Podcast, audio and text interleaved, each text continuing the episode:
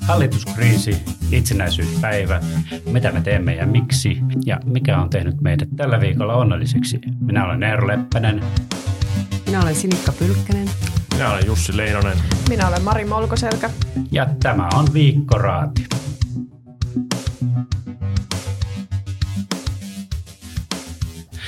Hei, nyt me ollaan ihan uudessa studiossa. Siis, koska tämä on ääniohjelma, niin kuulijat eivät näe sitä, mutta meillä on ihan uusi studio ihan uudessa paikassa ja ihan uudet välineet. Että toivottavasti tämä kaikki menee hyvin. Me ollaan ainakin itse kauhean innostuneita. Ihan pakko nyt puhua pari sanaa tästä hallituskriisistä ja juuri äsken saamamme tiedon mukaan Rinne on uusi hallitusneuvottelija Onko mitään mielipiteitä tästä asiasta? Miten tässä nyt näin pääsi käymään? Itse olin valmistautunut siihen, että Antti Rinne 2019-2019, niin en osaa oikein niin tähän sen kummempaa sanoa, että ehkä, ehkä hän suoriutuu tästä jollain menestyksellä. Onko Sinikalla mitään ajatuksia no, tästä? No ainakin tämä on ollut ihan ihmeellisen kiinnostava politiikka viikko, että joka ilta on pitänyt istua, katsoa A-studiota ja selata Twitteriä, mitä en yleensä tee ja, ja muuta sellaista hämmentävän kiinnostavaa. Onko tämä vähän tämmöinen kaunit ja rohkeat kuitenkin? Rooke menee taas naimisiin, niin Antti Rinne on taas tunnustelijana ja alkaa rakentaa samaa. Ja sitten tietenkin tämä Anttien rooli on ollut myöskin jotenkin hauskaa tässä kuviossa. Antti sitä ja toinen Antti tätä ja niin edelleen. Tämä oli jännä kuvio tässä myös, että, että joku vuosi näitä keskustapuolueen tuota WhatsApp-ryhmän Suomen keskusta WhatsApp-ryhmän ää, salaisia viestejä. Ää, kukahan se sitten oli ja kellä olisi tällainen niin, tuota, ää, mediastrategia se, me varmaan kaikki voidaan sitä miettiä keskenämme, mutta ei uskalleta sanoa yhtään nimeä. Mutta tuota, näin tämä hallituskriisi nyt etenee meidän kanssa ja ilman meitä, mutta tuota, aika, aika jännittävää on itse, kun olen tuolta Kekkosen ajalta, jolloin kaikki meni aika jämäkästi Ke- Kekkosen tuota, hallinnassa ja käskyillä, niin tämä tuntuu tosi jännittävästi. Silloin ei varmaan ollut tällaisia WhatsApp-ryhmiä, missä sitten juteltiin, että mitä me sitten seuraavaksi tehdään. mutta ehkä nyt Antti perustaa uuden ryhmän tunnustelijana. En tiedä, mikä sen ryhmän nimi on. Silloin posti vielä kulki. Kyllä, ja se oli hyvin tärkeää.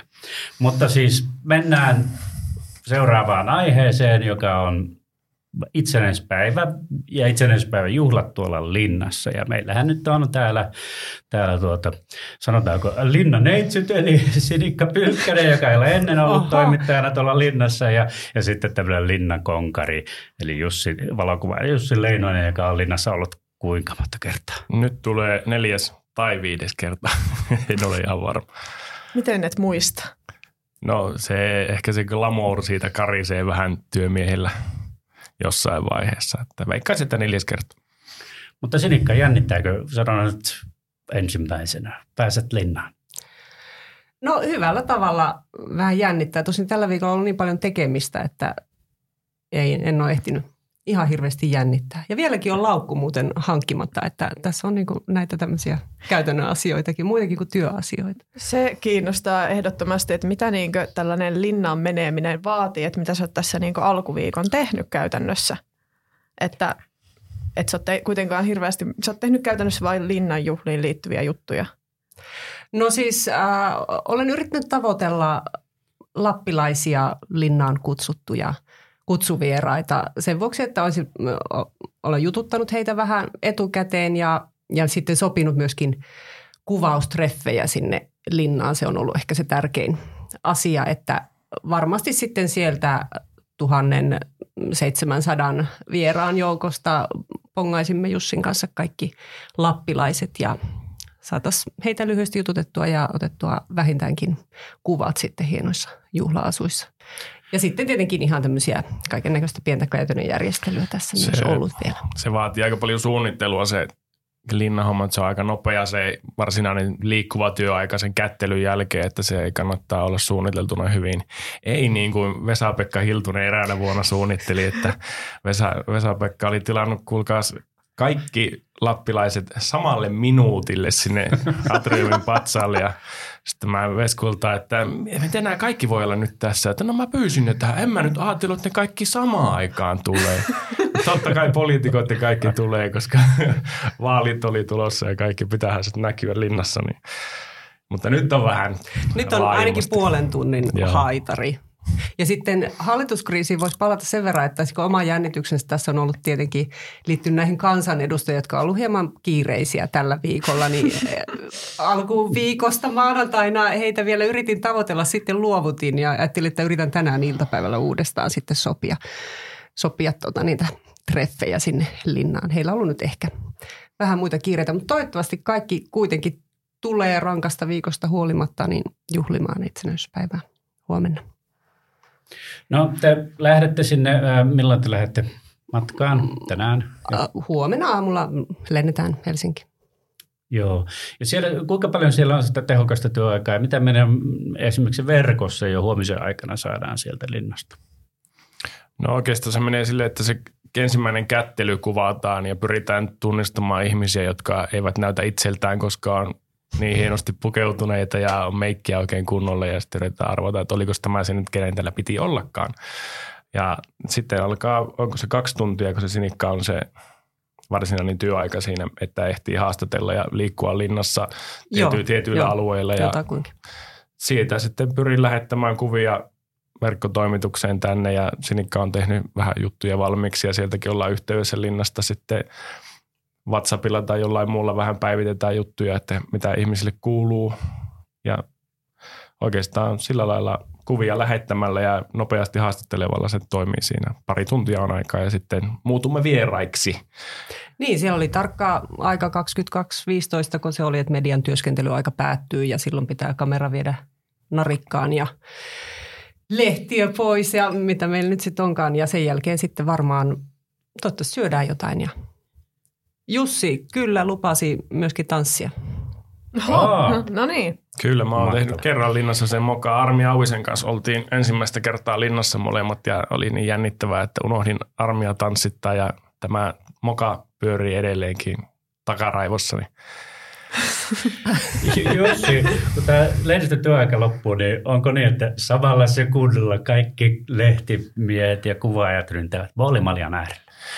No Ei me nyt ei sellainen. välttämättä kaikki, mutta kyllä sitä pitää maistaa sitä aina lapsuudesta lähtien. Siitä on telkkarissa puhuttu aina, kun on katsottu linnanjuhlia ja voin nyt paljastaa sen reseptin, vaikka en sitä ole aivan kirjaimellisesti saanut, mutta erittäin hienostuneen makuaistinen perusteella voin kertoa, mitä siinä on. Siinä on koskenkorva vodkaa tai viinaa, Klassikko. joo. Sitten on alahyllyn Magyar valkoviiniä ja pirkkavissyä. se, Mutta se, se on luomua tänä vuonna.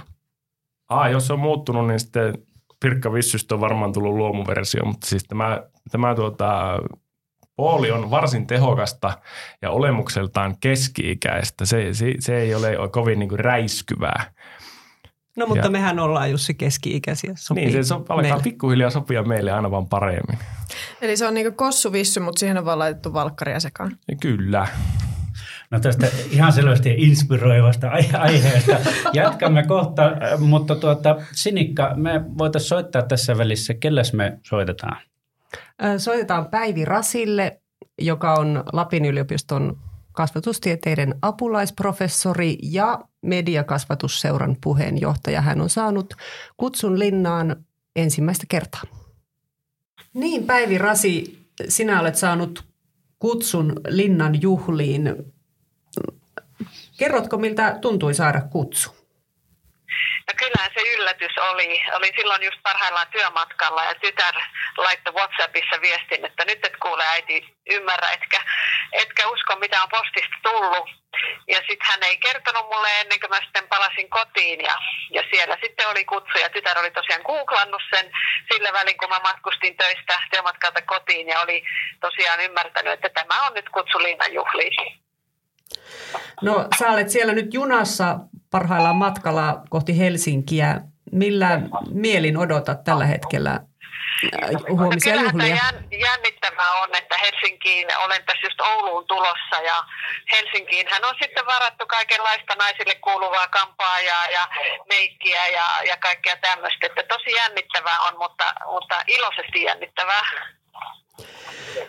No tota, juhlin on pitänyt tietenkin valmistautua jo etukäteen. Minua kiinnostaisi nyt kovasti se, että minkälainen asu sinulla on päällä huomenna no juhlissa? Sehän se tietysti on se semmoinen akuutein kysymys, kun juhlat tulee ja saa kutsun. Eli mä, mä halusin löytää asun läheltä, eli löysin sitten Oulusta asun, valmis asun vihreän metsän, tumma metsän vihreän puvun ja siihen sitten tämmöisen jännän elementin, eli mun oman tyttären kymmenenvuotiaana koulusta tekemät puiset korvakorut. Et ne on semmoinen spesialiteetti mun puvussa, sitten, joka varmaan vähän on erilainen kuin muilla. Eli todellakin uniikkia lappilaista käsityötä on sitten nämä sinun No kyllä, voi todella sanoa, että on, on ihan uniikit ja lappilaiset käsityöt, että oman tyttären tekemät. No hyvä. Mä toivotan sulle tosi mukavia juhlia ja televisiolähetyksestä voi tietenkin sitten seurata, missä Päivi Korviksineen liikkuu ja meillä Lapin kanssa verkkosivuille toivottavasti saadaan sinusta tuore kuva sitten myös huomenna sieltä linnasta. Että tavataan, Hyvä, kiitos paljon. Tavataan linnassa. ihan nyt nappiin, koska mä juuri tulen Ouluun ja joudun vaihtamaan junaa. No niin, selvä. Kiitoksia. Hei hei. Kiitos, hei hei. Sellaisia tunnelmia siis Päivi Rasilta tuolta junasta matkalla Helsinkiin. Ja mistä me nyt voitaisiin jatkaa? No jatketaan sitä tunnelmasta vielä vähän. Jussi, kerro nyt, minkälainen se linnan juhlien tunnelma on, kun sitä aina kovasti hehkutetaan? No siitä puhutaan aina, että siellä on kuuma ja sitten oli tämä ilmastontiremontti, mikä aiheutti sen, että ei ole aivan niin kuuma, mutta kyllä vielä on kuuma. Ei ole kuuma. On melko kuuma, mutta sen kanssa pärjää varsin hyvin, mutta Heikki Autto minua huolestuttaa. Koko poronnaakkainen puku, niin he, Heikillä voi hieman alkaa se puoli maistumaan vähän enemmänkin sitten janojuoma tarkoituksessa, jos siellä tosiaan siellä sen verran lämmin on. Ja tunnelma on tiivis, mutta sekin on ehkä vähän semmoinen myytti, että paikoitellen tietyissä paikoissa tiettyihin aikoihin on sitä väkeä, mutta kyllä se niin hyvin sinne leveää, että kyllä sinne liikkumaan pääsee. No minkälaisella mielellä ihmiset siellä yleensä juhlii sun mielestä?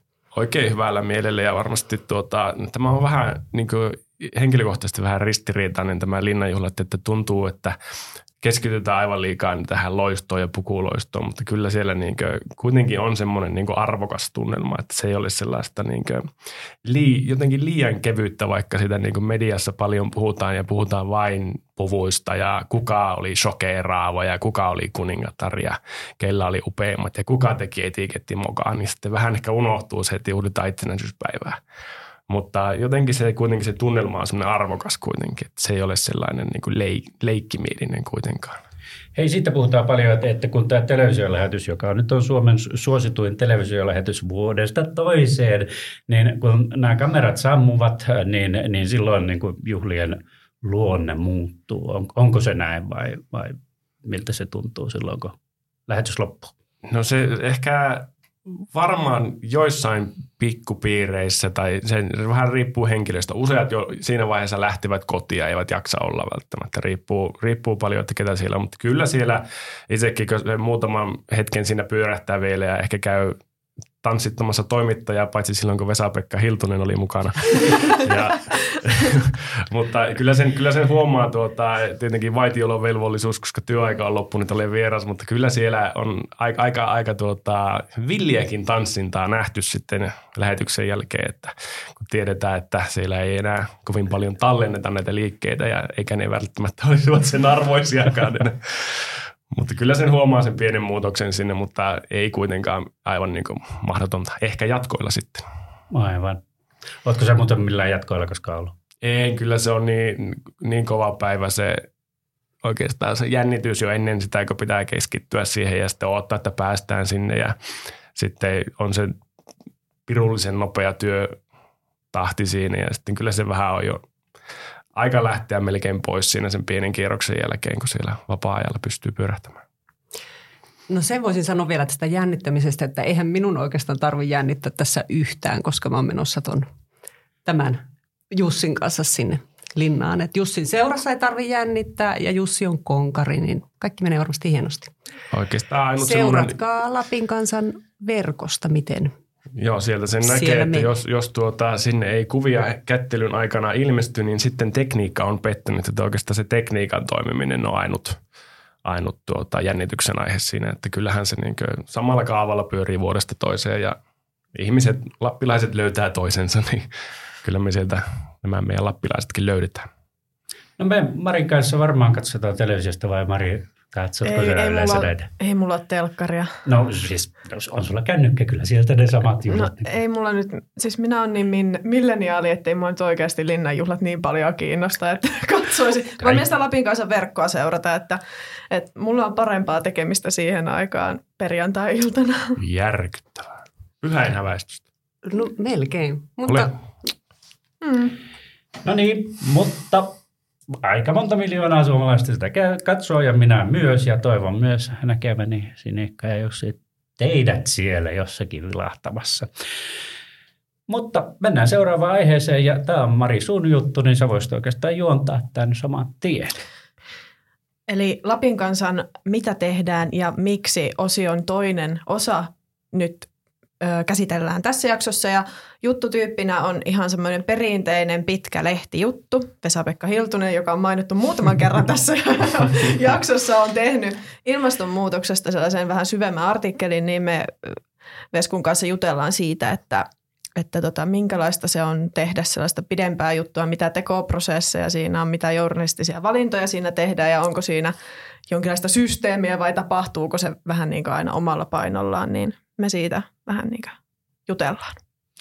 Joo, äh, tämä juttu tässä ilmestyi meidän verkossa jo tänään torstai-iltana ja tota, äh, siinähän vähän spekuloidaan sitä, että tuleeko Rovaniemen korkeudelle ja Lappiin mustia jouluja ihan lähiaikoina, mutta kuunnellaanpa. Mitä me teemme ja miksi Lapin kansassa? Ja tällä kertaa käsitellään pääjuttua, eli sitä aukeamaa, jossa käsitellään jonkinlaista uutista. Ja mun kanssa täällä on nyt keskustelemassa Vesa-Pekka Hiltunen, Lapin kansan toimittaja.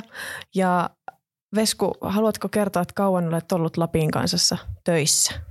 No Lapin kansassa tai sitä edeltäen se Pohjois-Suomen mediaan tuli 2011 samana päivänä, kun lehti muuttui tabloidiksi, mutta sitä ennen vuosia muun muassa Uudessa Rovaniemessä kaikkia 15 vuotta Lapin mediassa mukana. No montakohan pääjuttua olet tehnyt? en uskalla laskea, koska olen uutistoimittaja, niin, niin nämä osuvat aika usein nämä pääjutut tuonne uutistoimituksen puolelle, että varmaan satoja. Mm, no voisitko nyt niin kertoa tästä sun tästä itsenäisyyspäivän pääjutusta ja aukeamasta, että mitä se nyt niin käsittelee ja niin, mikä on aihe? Mustat joulut. Kuinka todennäköisiä mustat joulut on tulevaisuudessa? Tämmöisen kysymyksen äh, tai juttuaiheen uutispäällikkö antoi mulle pari viikkoa sitten ja sitten tätä graafikon Miila Kankarannan kanssa mietittiin, että miten me lähdetään tätä juttua toteuttamaan ja pyydettiin tuolta ilmatieteen laitokselta aika iso datapaketti joulujen lumipeitteen syvyyksistä, jota Miila on sitten taas työstänyt ja sitten mä oon taas haastatellut tuota tutkijaa, joka, kertoo, joka on tutkinut siis lumipeitteiden kehitystä tai alkutalven lumipeitteiden kehitystä pohjoisessa muun muassa. No lähdetään nyt vähän tarkentamaan tätä, että mitä ta- tarkoittaa niin jutun rakentaminen. Että kauan esimerkiksi Ilmatieteen laitoksella kesti, että ne lähetti teille nämä datat, että menikö siinä viikko vai menikö siinä kaksi päivää vai menikö siinä vain päivä? Ilmatieteen laitos toimi todella nopeasti. Me saatiin muistaakseni seuraavana päivänä se datapaketti. Toki, toki me oltiin se pyyntö valmisteltu huolella siihen valmisteluun meni useampi tunti, kun me mietittiin, että kaikki yksityiskohdat, että ei voi niin kuin, tehdä tietopyyntöä ja sitten sen jälkeen, että no me haluttaisiin vielä toi ja toi ja toi, vaan se piti olla niin kuin mietitty etukäteen, että mitä tietoa me saadaan ja me saatiin vähän enemmän, että ei me läheskään kaikkea käytetä tuossa jutussa, mutta se mikä on meidän näkemyksemme mukaan oleellista, niin se käyttää. No sen jälkeen, kun saitte sen tiedon, niin mitä te sen jälkeen teitte, että miten te saitte haastateltavat, miten te päädyitte tiettyihin haastateltaviin? No koska kyse on lumipeitteen tutkimuksesta, niin päädyin haastattelemaan yhtä tutkijaa. Monesti on silleen, että voi haastatella montaa tutkijaa ja tehdä semmoinen kooste, että missä on mahdollisimman paljon mielipiteitä, mutta me haluttiin nyt tehdä mahdollisimman selkeästi. Yksi asiaan nimenomaan perehtynyt tutkija haastatellaan kunnolla ja sitä kautta tämä juttu on tullut. Toki hän hyödynti, hyödynsi niissä vastauksissaan myös laajempaa tuota, ilmastonmuutostutkimustietoa. Mm. Se on sikäli johdonmukainen. No ilmastonmuutos ei ehkä ole aina se niin kiinnostavin aihe ja se ei saata aina saada hirveästi lukijoita tai ainakin mediassa jonkun verran sitä pelätään, että ilmastonmuutos ei ole mikään, tai se on niin käsitelty juttu. Niin miten sitten tämä niin ilmastonmuutos niin uutisiin yleensäkin pystyy etsiä näkökulmaa, joka kiinnostaisi? Se on haaste. Ilmastonmuutoksesta kirjoitetaan hirveän paljon, mutta kyllä mitä lähemmäs tullaan ihmistä ja ihmisen arjen kautta me se nyt kerrotaan. Tässä tapauksessa kerrotaan, meillä on päähenkilönä ei ihminen, vaan jouluaatto Pohjois-Suomessa, niin miten tämä ilmastonmuutos vaikuttaa tähän meidän päähenkilöön? Mm, no miten se nyt sitten vaikuttaa? Ei tarvitse paljastaa ihan koko totuutta, mutta tuleeko joku päivä vaikka Rovaniemellä olemaan musta joulu? No se on lähellä, että esimerkiksi Sallassahan on vuonna 2006 ollut jo, että kyllä se niin kuin, tässä pitää muistaa, että, tota, että voi tulla niin kuin satunnaisesti voi tulla mustia jouluja koska vaan, mutta se, että se, niin kuin, se keskimääräinen todennäköisyys kasvaa, se riippuu siitä, että miten päästöjä lasketaan, mutta tota, vuosisadan loppuun mennessä, sanotaan 2050-luvulla, niin, niin hyvin todennäköisesti on nähty jo useampi musta joulu Rovaniemellä. Mutta edelleen valkeat joulut tulevat olemaan pääosassa esimerkiksi täällä Rovaniemen korkeudella. Mutta se on yllättävän lyhyt aika, että kuitenkin vain 30 vuotta. Ja siinä vaiheessa itse olen 54-vuotias ja pitäisi vielä ehkä jonkun aikaa jaksaa, niin on se uskomatonta kuvitella, että on nähnyt sen joulun, kun on niin metrilunta ja sitten olisi se, kun ei ole yhtään.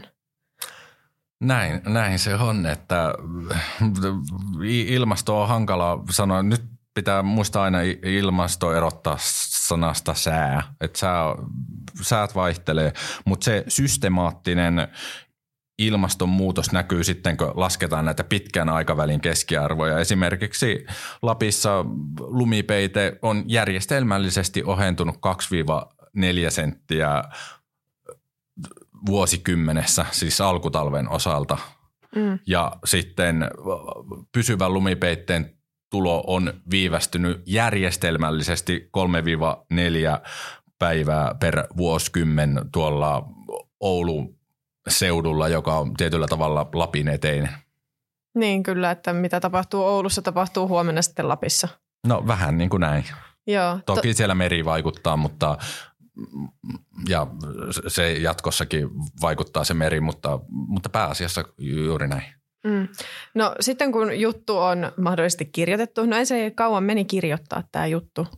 No siis juttu on kirjoitettu ja pari päivää tässä ja edelleen se editointi on hieman kesken, että yritetään vielä paria juttua ilmaista selkeämmin. Mm, ja sitten lukijalle varmaan olisi hyvä niin avata sitä, että no sitten kun se juttu on kirjoitettu, niin mitä sen jälkeen tapahtuu, kun se on niin sanotusti valmis, että kun alkaa vaikka taittaminen ja mikä se taittaminen no on. No siis ja... esille panohan on ihan hirveän tärkeää, että jos sä teet hyvää jutun ja panostat siihen, mutta jos se esille pano verkossa tai printissä ei syystä tai toisesta onnistu, niin sitten sinne menee aika paljon työtä hukkaa, kun syntyy semmoinen juttu, joka ei houkuta ketään lukemaan.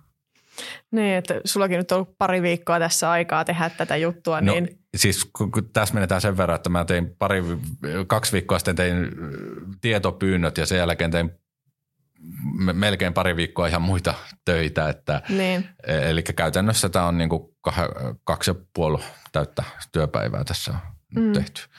Mm, no, mutta sitten totta kai, kun juttu julkaistaan, niin mitä sen jälkeen tapahtuu, että mahtaako sähköposti täyteen palautetta vai onko, riippuuko se vähän jutusta, että onko hiljaista vai, vai tuleeko tosikin paljon palautetta?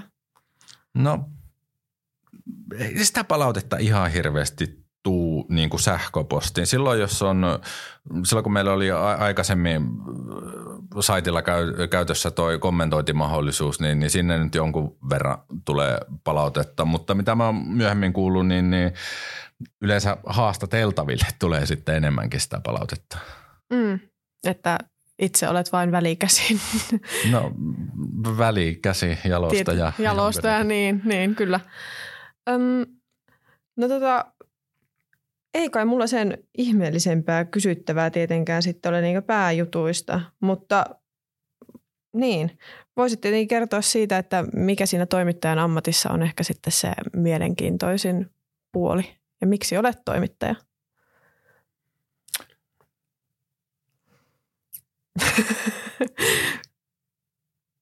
No työ on vaihtelevaa ja mielenkiintoista ja mä tykkään siitä, että nämä on tämmöisiä projekteja, peräperään tapahtuvia projekteja ja sitten on välillä sit erilaista työtä sitten kun on jossain verkkovuorossa, missä ollaan sitten niinku sen päivän uutisvirran mukana enemmän, mutta tämä on tämmöistä vähän projektiluonteista työtä ja sitten se on aina erittäin palkitsevaa nähdä se kokonaisuus, ainakin silloin kun se on onnistunut ja on itse siihen tyytyväinen. Mm. Kiitoksia haastattelusta. Kiitos. Ja vähän ihan ikään kuin samaan teemaan liittyy sitten meidän jääpäiväkirjat, jossa ollaan jo kuudennessa osassa. Eli Ilkka Materon ää, rupeama tuolla, tuolla tuota jäitten keskellä alkaa olla kohta lähellä loppuaan, enää neljä viikkoa. Ja nyt ää, kuulemme pienen tuokiopätkän sieltä, kun Ilkka on jääkarhun vahdista yöllä täällä tutkimusasemallaan, joka on siis laiva. Jääpäiväkirjat, Ilkka Matero. Toimin tätä kirjoittaessa laivan komentosillalla jääkarhuvahtina. Tehtävään kuuluu jäällä työskentelevien ihmisten ympäristön seuraaminen, jotta ikäviltä yllätyskohtaamisilta vältyttäisiin. Koti jäälauttamme on ajelehtunut likimain samassa paikassa nyt jo kolme viikkoa. Pienimmässä mittakaavassa liikettä tosin löytyy ja lautta hajosi aiempaa useampaan osaan taas lauantaina. Tällä kertaa jääalueessa oli paljon puristusta ja jää on kasautunut etenkin laivan etupuolella komeiksi valleiksi. On ollut tosi mielenkiintoista seurata, miten laakea tasainen jäälautta on muuttanut muotoa näiden kahden ja puolen kuukauden aikana. Osaan mittapaikoista saatiin eilen taas voimalinjayhteys laivalta, mikä helpottaa mittausten tekoa merkittävästi. Väliaikana laitteet ovat saaneet sähköt generaattoreista ja niiden varjopuoli on jatkuva tankkaamisen tarve. Tämänhetkisen suunnitelman mukaan kaikki kalusto on taas normaalissa käyttökunnossa ensi viikon alkupuolella. Ja myös meidän ROV-telttaan ja mökkiin saadaan taas lämmitys. Liikkeen lisäksi huomasin myös ajantajun kadonneen, eikä sillä, mikä viikonpäivä on, ole pääosan ajasta juurikaan merkitystä. Tähän heräsi kuluneella viikolla, kun tuli puhetta siitä, koska seuraavalle legille tuleva porukka on saapumassa. Heidän laivansa starttasi Stromsesta keskiviikkona ja arvio matkan kestosta oli noin kahdeksan päivää. Barentsin ja Karamerelle on kuitenkin odotettavissa viikonlopulle yli 100, metrin, 100 kilometriä tunnissa tuulia, ja he jäivät Norjan vuonoihin odottamaan myrskyn siirtymistä pois alueelta. Tätä myötä me saimme nyt muutaman päivän lisäaikaa vaihdon valmisteluja ja dokumentaatiota varten. Reissu on jäljellä enää vajaa kuukausi. Se kuluu vaihtolaiva kapitaan Dranitskin matkaan molempiin suuntaan sekä täällä jäällä tapahtuvaan rahtioperaatioon ja Polarsternin tankkaamiseen. Jännä, miten lähtö tuntuu olevan lähellä, vaikka monilla omilla reissuilla neljä viikkoa olisi enemmän kuin koko matkan kesto. Joo, loppuu se äh, pitkäkin viikkorati joskus, eli nyt on loppujontojen aika ja tuota, perinteisesti käymme kierros siitä, että mikä on tehnyt meidät onnelliseksi tällä viikolla. Sinikka aloittaa. No minut on tehnyt onnelliseksi se, että minun lapseni ovat olleet joka aamu älyttömän onnellisia joulukalentereista, joita on siunaantunut lukuisia tänä vuonna. Onko ne niitä suklaakalentereita Suklaata ja karkkia ja kuvia ja vähän ehkä äidinkin järjestämiä yllätyksiä. Ja, ja lisäksi Lapin kansan joulusatu ja pikkukakkosen pelit ja näitä on paljon, mutta he on tosi onnellisia näistä joulukalentereista. Minut on tehnyt onnelliseksi ensimmäisen lapsemme nelikuukautisneuvola, jossa kävi ilmi, että menemme aivan keskellä kaikkia käyriä ja kaikki menee hyvin. Hienoa, hienoa. Joo, no mulla ei jostain syystä ole näitä lapsitarinoita, mutta, mutta tota, mut on tehnyt onnelliseksi tässä hallituskriisin keskellä kaikki meemit Antti Rinteestä ja busseista. ja, jostain syystä ne on huvittanut mua aivan äärimmäisen paljon, mutta myös toinen asia on ihan kiva tällä viikolla. Ylitän tänään taas tämän maakuntamme rajan tuonne pimeälle puolelle, eli Pohjois-Pohjanmaalle, ja menen Ouluun viikonlopuksi viettämään laatuaikaa pikkuveljen kanssa. Ja se on ihan hauskaa. Ja senkään takia en katso itsenäisyyspäivän juhlia, koska häntä ei kiinnosta. Mari, tämä on nyt tullut selväksi, että sä et katso nyt itsenäisyyspäivän juhlia. mutta tuota, joo, äh, mutta on tehnyt onnelliseksi, että äh, olemme vaimonen kanssa viimein saaneet tyhjäksi ja siivotuksemme ja omakotitalomme ja se menee nyt myyntiin. Olemme pienentäneet elämämme su- suunnattomasti ja tuota, pääsee eroon aika paljon roinasta panneet kierrätykseen. Ja nyt sitten omakotitalo menee myyntiin ja itse, itse tuota, asumme jo muualla. Mutta okei, tämä on tässä. Seuraavaa viikkoa viikkoraati kiittää. Kuuntelet Lapin kansaa. Lapin kansan podcastit löydät sivulta lapinkansa.fi kautta podcastit ja kaikilta podcast-alustoilta.